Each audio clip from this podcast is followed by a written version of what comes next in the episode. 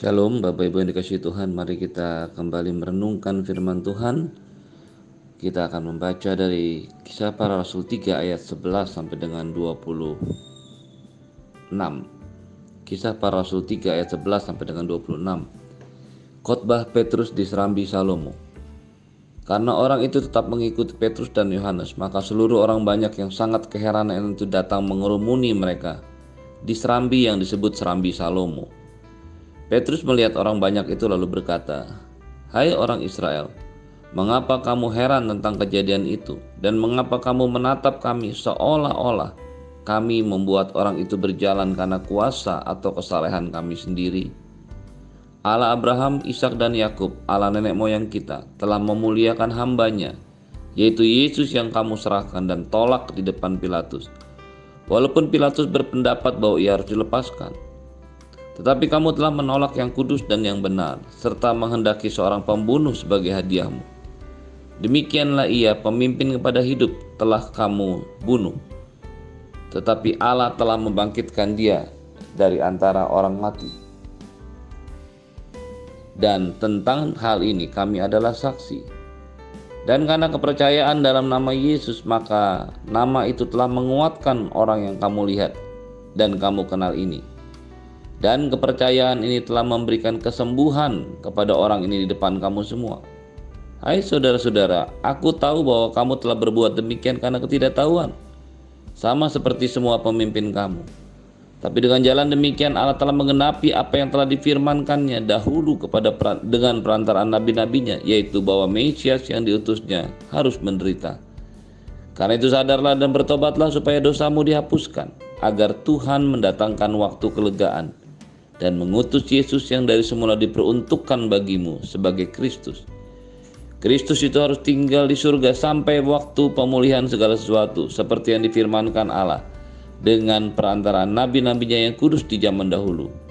Bukankah telah dikatakan Musa, Tuhan Allah akan membangkitkan bagimu seorang nabi dari antara saudara-saudaramu, sama seperti aku. Dengarkanlah dia dalam segala sesuatu yang akan dikatakannya kepadamu dan akan terjadi bahwa semua yang semua orang yang tidak mendengarkan nabi ini akan dibasmi dan dari umat kita. Dan semua nabi yang pernah berbicara mulai dari Samuel dan sesudah dia telah bernubuat tentang zaman ini. Kamulah yang mewarisi nubuat-nubuat itu dan mendapat bagian dalam perjanjian yang telah diadakan Allah dengan nenek moyang kita. Ketika ia berfirman kepada Abraham, oleh keturunanmu semua bangsa di bumi akan diberkati.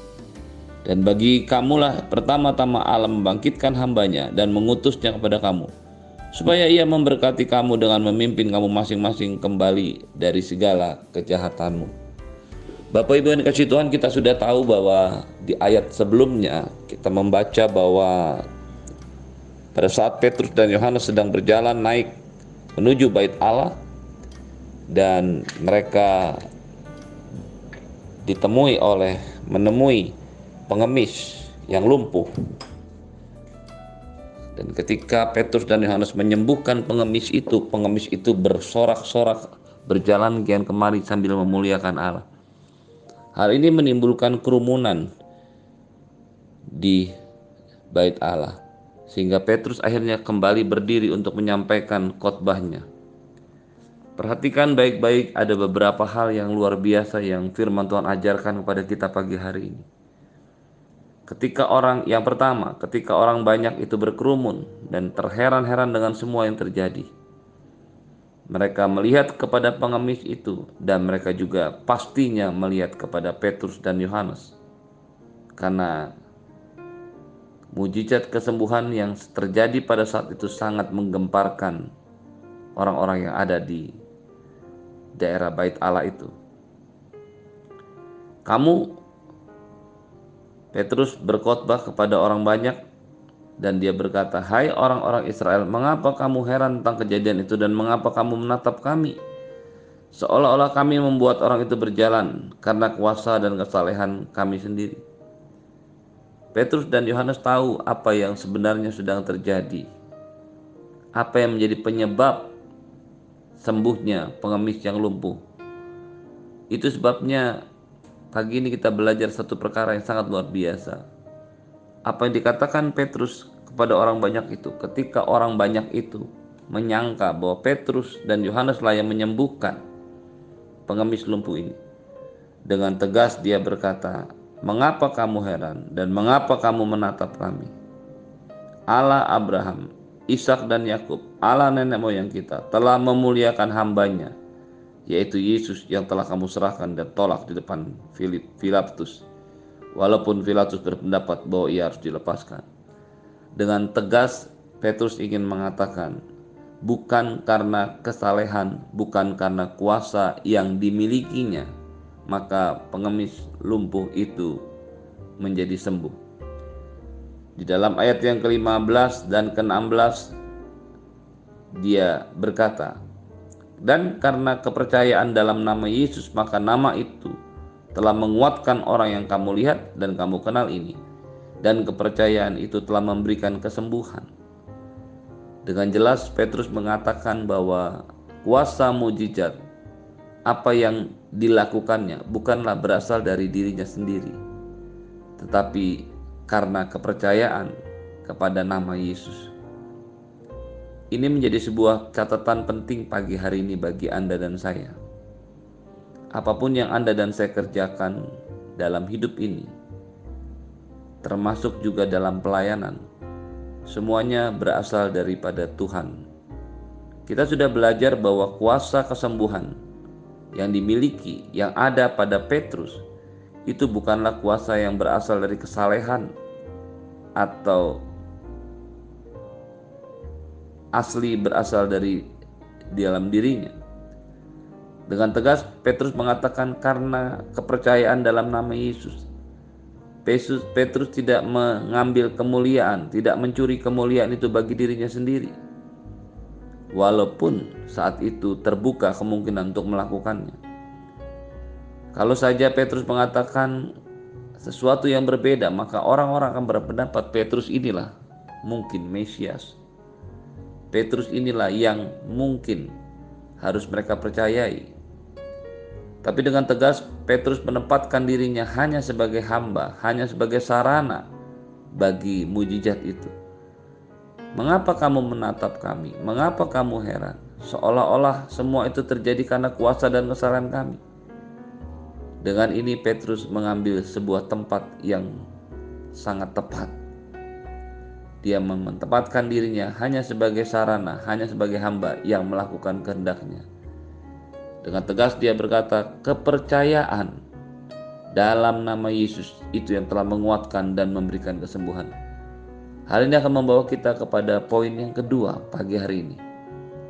Kepercayaan kepada nama Yesus, kepercayaan terhadap nama Yesus, kepercayaan dalam nama Yesus itu yang menguatkan dan menyembuhkan pengemis yang lumpuh ini. Dan kepercayaan kepada nama Yesus itulah yang menjadi penyebab atau dasar terjadinya mujizat. Karena yang menyembuhkan itu adalah nama Yesus. Pagi hari ini renungkan baik-baik ayat ini. Firman Tuhan ini berkata kepercayaan dalam nama Yesus. Dan kepercayaan itu telah menguatkan dan memberikan kesembuhan. Kepercayaan dalam nama Yesuslah yang menguatkan dan memberikan kesembuhan. Apa pun yang sedang Anda dan saya hadapi saat ini, mungkin kau sedang sakit, mungkin kau sedang ada dalam situasi rumah tangga, pekerjaan atau bisnis, atau mungkin pelayanan yang tidak sedang baik. Pagi hari ini ingatlah, kepercayaan dalam nama Yesus yang akan menjadikan terjadinya mujizat dalam hidupmu. Kepercayaan dalam nama Yesus akan memulihkan rumah tanggamu. Kepercayaan dalam nama Yesus akan sanggup menyembuhkan sakitmu, apa pun sakitmu itu. Kepercayaan dalam nama Yesus yang akan memulihkan hidup, bisnis, dan pekerjaanmu. Kepercayaan dalam nama Yesus juga akan memulihkan pelayananmu. Mulailah bertindak dengan kuasa dan kepercayaan kepada nama Yesus. Ketika hal itu terjadi, ketika pengemis itu mengerti hal ini, maka dia mengalami mujizat. Poin yang ketiga, dengan tegas Petrus menyingkapkan kepada orang-orang Israel yang ada pada waktu itu bahwa Yesus sudah dipersiapkan Allah untuk menyelamatkan sejak awal. Ayat 14 dia berkata, ayat 13 firman Tuhan berkata, Allah Abraham, Ishak dan Yakub, Allah nenek moyang kita telah memuliakan hambanya yaitu Yesus yang kamu serahkan dan yang kamu tolak di depan Pilatus walaupun Pilatus berpendapat dia harus dibebaskan. Sejak awal Allah Bapa sudah memuliakan nama Yesus sebagai keselamatan, sebagai pembebasan, sebagai sumber kemenangan. Bapak Ibu yang dikasih Tuhan, kita melihat bahwa Yesus memang sudah disiapkan Allah sejak awal. Kedatangan Tuhan Yesus ke dunia ini, kelahiran Tuhan Yesus ke dunia ini, pelayanannya, penderitaan, kematian dan kebangkitannya merupakan sebuah konsep keselamatan yang memang sudah disiapkan Allah. Bahkan dengan tegas firman Tuhan berkata, Allah telah memuliakan Yesus sejak awal. Allah tak menempatkan Yesus sebagai satu-satunya jalan keselamatan. Karena melalui kematiannya, penumpahan darahnya, Anda dan saya diampuni. Karena tanpa penumpahan darah tidak ada pengampunan dosa. Bapak Ibu yang dikasih Tuhan, apa yang dilakukan Tuhan Yesus bukanlah sebuah rencana dadakan Tuhan, rencana emergensi Tuhan tapi merupakan rencana keselamatan yang sejak awal sudah Tuhan siapkan. Bahkan hal itu dinyatakan Allah kepada Adam dan istrinya ketika mereka masih di Taman Eden. Dengan tegas Tuhan mengatakan bahwa keturunanmu yang akan menginjak kepala ular. Tentu saja yang dimaksudkan ini adalah Tuhan Yesus. Jadi dalam pasal ini, dalam ayat-ayat yang kita baca ini, Jangan jelas ini menunjuk kepada karya kehidupan dan keselamatan Tuhan Yesus. Itu sebabnya ketika dia katakan, Bukankah telah dikatakan Musa, Tuhan Allah telah membangkitkan seorang bagimu, seorang nabi dari antara saudara-saudaramu sama seperti aku. Dengarkanlah dia dalam segala sesuatu yang akan dikatakannya padamu. Bahkan dengan tegas Petrus mengatakan, Musa telah menyatakan kehadiran dan kelahiran Tuhan Yesus. Dengan tegas Musa berkata akan dilahirkan, dibangkitkan seorang dari antara saudara-saudaramu. Dengarkanlah dan ajarkan, dengarkanlah segala sesuatu yang dikatakan kepadanya. Bapak Ibu yang dikasih Tuhan, seluruh ayat yang kita baca itu bercerita, berfokus tentang Tuhan Yesus. Ayat 22 ini tidak mungkin ditafsirkan seorang yang lain selain Tuhan Yesus.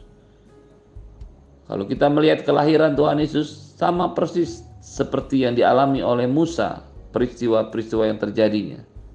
Memang Musa lahir dari hasil persetubuhan orang tuanya, tetapi Tuhan Yesus berbeda. Tuhan Yesus merupakan anak yang dikandung oleh Roh Kudus. Tetapi pengalaman-pengalaman pengungsian Tuhan Yesus sama dengan dialami oleh Musa kematian, ancaman pembunuhan terhadap bayi-bayi yang terjadi pada zaman Musa, itu juga yang terjadi pada zaman Tuhan Yesus. Ketika Musa harus diungsikan ke Mesir, maka Tuhan Yesus dibawa oleh orang tuanya ke Mesir. Ada begitu banyak persamaan yang terjadi pada Musa dan Tuhan Yesus, sehingga dengan tegas ayat ini mengatakan tentang Tuhan Yesus. Dan kalau kita membaca keseluruhan ayat ini, kita akan mendapati poin yang keempat, yaitu ada rencana Allah dan ada juga keputusan manusia. Tuhan tidak pernah menetapkan ada orang-orang Israel yang akan memberontak kepada Yesus. Pilihan mereka memberontak kepada Yesus, bahkan membunuhnya adalah keputusan mereka sendiri, bukan keputusan Tuhan.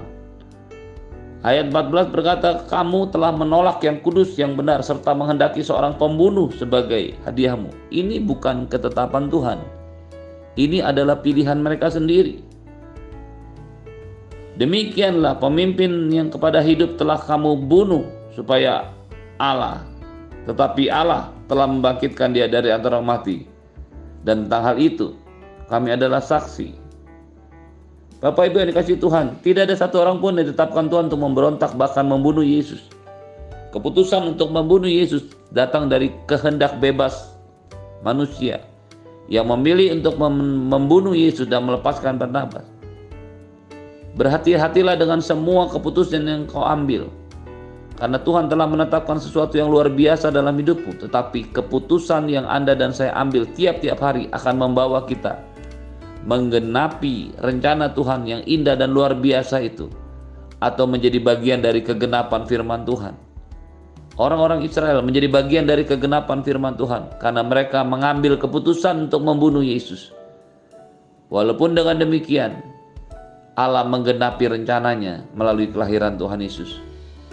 Pagi hari ini, teruslah berjalan dalam hadirat Tuhan, teruslah hidup dalam hadirat Tuhan, teruslah berjalan dalam kehendaknya, teruslah menyembah Tuhan, intim dengan Tuhan, sehingga keputusan-keputusan yang kau ambil dalam hidupmu akan membawa kita menggenapi firman Tuhan dalam hidup ini, bukan hanya menjadi kegenapan firman Tuhan. Terimalah berkat yang berlimpah-limpah dari Bapa di surga, cinta kasih dari Tuhan Yesus. Dan penyertaan yang sempurna dari Roh Kudus menyertai hidupmu hari ini dan sampai selama-lamanya. Tidak ada yang sakit, semua sehat. Di dalam nama Yesus semua yang percaya katakan amin.